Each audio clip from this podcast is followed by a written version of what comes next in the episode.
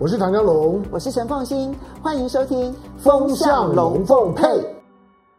风向龙凤配，我是谭家龙，我是陈凤馨，我来带风向，我来跟风向，以免你晕头转向。而且现在的风向很重要哦，很乱，非常乱，对，很乱吗？我觉得其实现在变得好清楚哦。我们先来看一下，那么因为弗洛伊德的这个不幸的一个悲剧呢，嗯、引发的其实是全世界的怒吼。嗯、当然，我想很多研究美国政治的人都会提一个很大的疑问：美国的种族歧视的问题其实是由来已久，嗯、那这大家都非常的清楚。嗯上百年来的经验，那么不断、不断、不断的 repeat 复制，嗯、但为什么这一次可以引爆的是在这么短的时间之内，嗯、全美超过一百四十个城市，嗯、那么通通都这样子的一个示威抗争，当然这里面有零星的暴动，是。为什么会发生这样子的事情？嗯、那么美国总统川普呢，甚至于扬言说要派军队来镇压，但是，嗯国防部长很明确的表明了，说他们不会这么做。嗯，为什么国防部长也要去切割川普了呢？我们先来看一下这则影片。嗯，就怕川普看不到，华府前的示威者改用投影机把口号投影在饭店外墙上。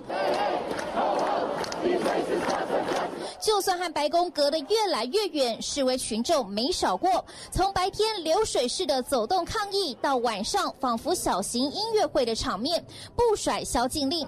依照宵禁规定，是七点后就不该有人上街，但是到了凌晨一点，还是有大批民众死守现场。The protesters have been pushed back to this line. Uh, this is the farthest that they've ever been away from the White House. Uh, the, the White House has been the epicenter of these protests for essentially the past week. 在各地抗议逐渐趋缓的情况下，华府反而出现了历年罕见的大规模抗议，还有两千多名国民兵进驻华府。因为民众不满日前只为了让川普走到教堂拍照，居然对示威者投掷催泪弹。再次被问到那天的举动，川普这么说：“So I went there because somebody suggested it was a good idea, and I thought it was a great idea, and it was a great idea.” Uh, I didn't know if there were people around there or not. Somebody said, "Oh, they were so peaceful." Well, they... 他把一切都推到白宫幕僚内的某个人身上，还说不知道当时附近有人在抗议。但川普会在这种敏感时刻亲上火线，因为主持人不是别人，居然是前白宫发言人史派瑟。这简直就像是川普的个人秀。Right now, I think the nation needs law and order. 川普再搬出法治这一套，但是日前才威胁不排除动用军队，却被自家国防部长打脸了。I do not support invoking the Insurrection Act. The option to use active duty forces in a law enforcement role should only be used as a matter of last resort and only in the most urgent and dire of situations. We are not in one of those situations now. 杠上了三军统帅，不只是现任国防部长不配合，就连前任的国防部长也对川普很有意见。Donald Trump is the first president in my lifetime who does not try to unite the American people, does not even pretend to try. Instead, he tries to divide us. We are witnessing the consequences of three years of this deliberate effort.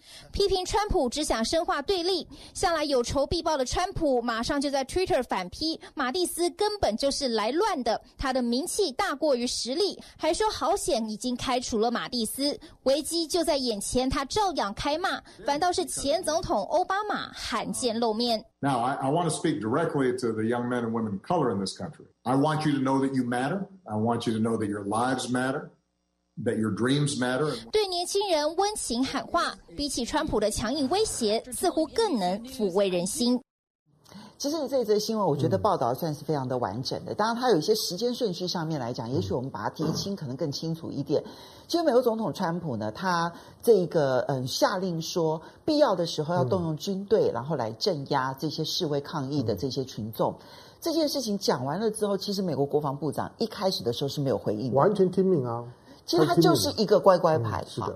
那但是呢，因为美国的前国防部长马提斯的那一篇文章，嗯、而且那篇文章是非常的严峻的批评川普，其实是这整个事情当中的元凶。是。之后，你看到美国现任的国防部长不得不立刻的表态说，现在并没有动用军队的必要，嗯、你就可以看得出来，马提斯的那一个谈话对于现在的军队都产生了威慑力。嗯。呃，今天早上，当我们看到那些新闻画面，抗争的群众，然后呢，然后呢，包围的，不管是 Trump Tower 或者他的饭店，或者是包围呢白宫周围，嗯，那今天早上呢，最新的消息就白宫周围开开始盖围墙。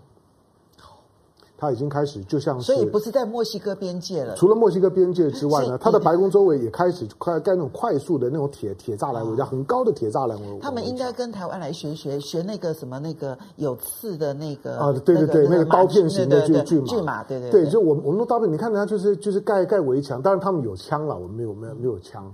刚刚凤姐讲的对，就是说这个叫做 Esper 的现任的国防部长，其实本来是个乖乖牌。嗯、你想他会去去去接 Mattis，就 Mattis 走了之后，你要接 Mattis 位置的人，那个人分量一一定要很够，不然就是要非常乖的。除非我估量，就是说 Mattis 已经是目前美国军方大概辈分最高的两两三个人之一。尤其他的战功，尤其他担任过中央司令部的司令，他他担任过北大西洋公约组的组织的这个时候盟盟军转转型司令部的司令，他是四星上将。嗯。最重要是我我说军人来讲，四星上将真的对。最重要我在讲说，Mattis 因为因为四星上将严格讲没有没没有什么退役的问题，他基本上是终身职，所以他讲话的时候，你还是可以把他当做是个军人。四星上将必须跨国嘛，他必须是一个区域的一个联合的一个。对的，他基本上是因为他是北大西洋公约组织，所以呢，他才会有四星上将的这样子一个头衔。那他这一次的投书，我就是我看他投书之后呢，我说我说那川普糟了，因为他投书之后就如同以他的所有的发言，因为 Mattis 的发言，Mattis 曾经讲过，Mattis 呢被被 Donald Trump 赶下台之后，嗯，Mattis 很多媒体想访问 Mattis 说，哎，你到到到底白宫发生什么事？对，Mattis 本来是说我不要讲。对，就是在他卸任之前，我不要批评他。对，所以呢，你可以想见，Mattis 到现在忍不住了。他在《大西洋月刊》以前叫《大西洋》，现在叫《大西洋杂志》。他在《大西洋》这这本杂志上面投书，而且投书的所有的内容就只谈川普。对，他就已经把所有的美国当下的问题。那个这封的投书之所以重要，就是因为他把箭靶子就画在川普身上，我们不用去讨论别的，嗯，我们讨论什么歧视问题、阶级问题，讨论那些问题，讨论分裂问题，那些那些都是衍生出来的问题。关键的问题只有一个，就是 Donald Trump。嗯，这个是马提斯他所标注的一个焦点。嗯、等一下我们会我来，我们可以好好的来谈一谈。嗯、其实你会发现，现在美国的抗议其实已经出现了聚焦了。对的，嗯、本来其实。聚焦是在弗洛伊德之死，嗯、但现在的聚焦是在反川普这件事情上面。嗯、可是至少马提斯他那篇那一篇文章，很快的你看到现任的国防部长就决定说说现在并不是派军队的时候。嗯、至少马提斯已经改变了军队的所有思维，我可以这样讲。对，就当因为 Mattis 讲话之后呢，这个 Esper 就改口了。Esper 是现任的国防部长。我我看到 Esper 改口之后，其实哦，我说哦，这个这件事情大了。对，因为以美国拥有地球上最强大的武力，一个五角大厦的主人，他不听总统的，这在美国历史上面是没有过的。嗯，就是除非你准备滚蛋。嗯，其实如果 Esper 讲完那那那些话，就我不支持，然后我辞职。对，我不支持总统引用一八零七年的叛乱法，嗯，要来要来呢发动军队呢去对付呢就是老百姓。我认为没有必要，我不支持。那其实你下一步就应该写遣词，因为在一个军事的指挥体系上面来讲，一个国防部长五角大厦的主人不听三军统帅的，这其实不可思议。这在军队里头服从这件事情就是个不服从就是个对。当然大家会会觉得说本来就不应该服从，那个那个是那个是情感面了。情感面我们觉得说你当然不应该服从啊，Donald Trump 是个疯子，我们怎么可以听一个疯子的？这国家都已经精神分裂了。可是你要知道他是国防部长。可是，当 Esper 就是现任的国防部长跟现任的国防部长同时对焦在某一个人、某一件事情身上，而且同时 say no 的时候，川普其实他在精神上面已经被政变了，就他的令不出白宫了，甚至于到不了五角大厦了。对，当然，呃，Esper 还是做了一些妥协了，因为本来昨天呢，Esper 就是说他的记者会之后。他就马上呢就下令，就是说他把华府周围的那一千一千六百个人，一千六百个就是他的八十二空空降师，八十二空降师是一个精精装的空降师。那个空降师的，就是说呢，这个这个特种部队本来已经部署在华府的周围，他本来要撤了，但是后来这个撤销令又撤销了，换来他还是承受了很大的压力，因为那个撤销令的撤销，我判断 Esper 还会继继续留，嗯，还没有要走的意思，因为这个时候走，我我更担心 Esper 如果走。他就会像庞贝尔那种人上来，对，没有错，就是你再找来的那个人，那大概就是唯命是从的人。那只要 Donald Trump 说你马上给我开枪，那个人一定会开枪的。嗯，反而更糟糕。没错，所以，但是不管怎么讲，当我们看到呢，Mattis 跟 Asper 这两个人前后任的国防部部长，同时呢会开火，你就知道 Donald Trump 接下去问题大了。尤其是 Mattis，他所代表的不是只有这样的一个军方。你注意他的发言是有高度的，他的发言基本上就在强调，就是说他从来没有看到过一个总统如此故意的 on purpose 让这个国家分裂。嗯，那这个这是一个，这其实是一个这个强烈的指控啊。嗯，所以我们就要来看，其实你要注意到最近的抗议。其实美国哈历来这种种族歧视的这件抗议啊，你说从一九九二年的洛杉矶暴动开始以来的话呢，其实它时间都不会拖太长，不会不会，因为你没有目标嘛，你基本一个一个街头的一个运动，你总是要有一个你希望能够达成的一个目标，在这个时候你才会接二连三的要去往前进。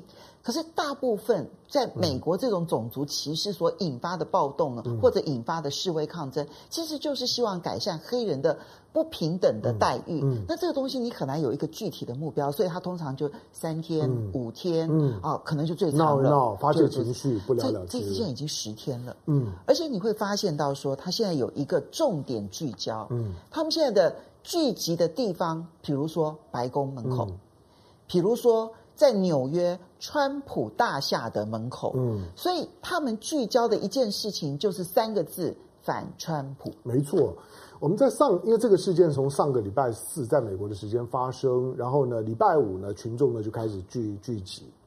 那星期一的时间，那我和我和凤欣我们在做节目的时候，那个味道已经清楚了，就是他已经不不是在谈一个一个单一事件。以及这个单一事件当中的白人警察是不是执法过当，是不是错，应该要怎么样去处理，应该要赶快逮捕凶手，已经不是这件事情。你会发现，所有的示威抗议都已经把城市拉到最高，他已经不是在就那件事情谈，嗯，就弗洛伊德已经只是一个 symbol，嗯，那这个 symbol 拿出来之后，剩下的其实到了星期一三天的时间，这个事件呢，它出现了过去的美国社会的抗争事件当中从来没有过的情况，就是第一个。它往上面升到最高，第二个往外头扩到最大，对，往上面升到最高，就是他竟然直接的点名川普，然后群众很快的不约而同的开始往白宫集结集结。或许就是因为目标拉到最高，嗯、所以他反而在全世界，包括在美国扩张的速度变得最快。对，就是说很快的那个议题呢，就已经变成是一个反川普的议题，所以反川普现在是一个反川普运动。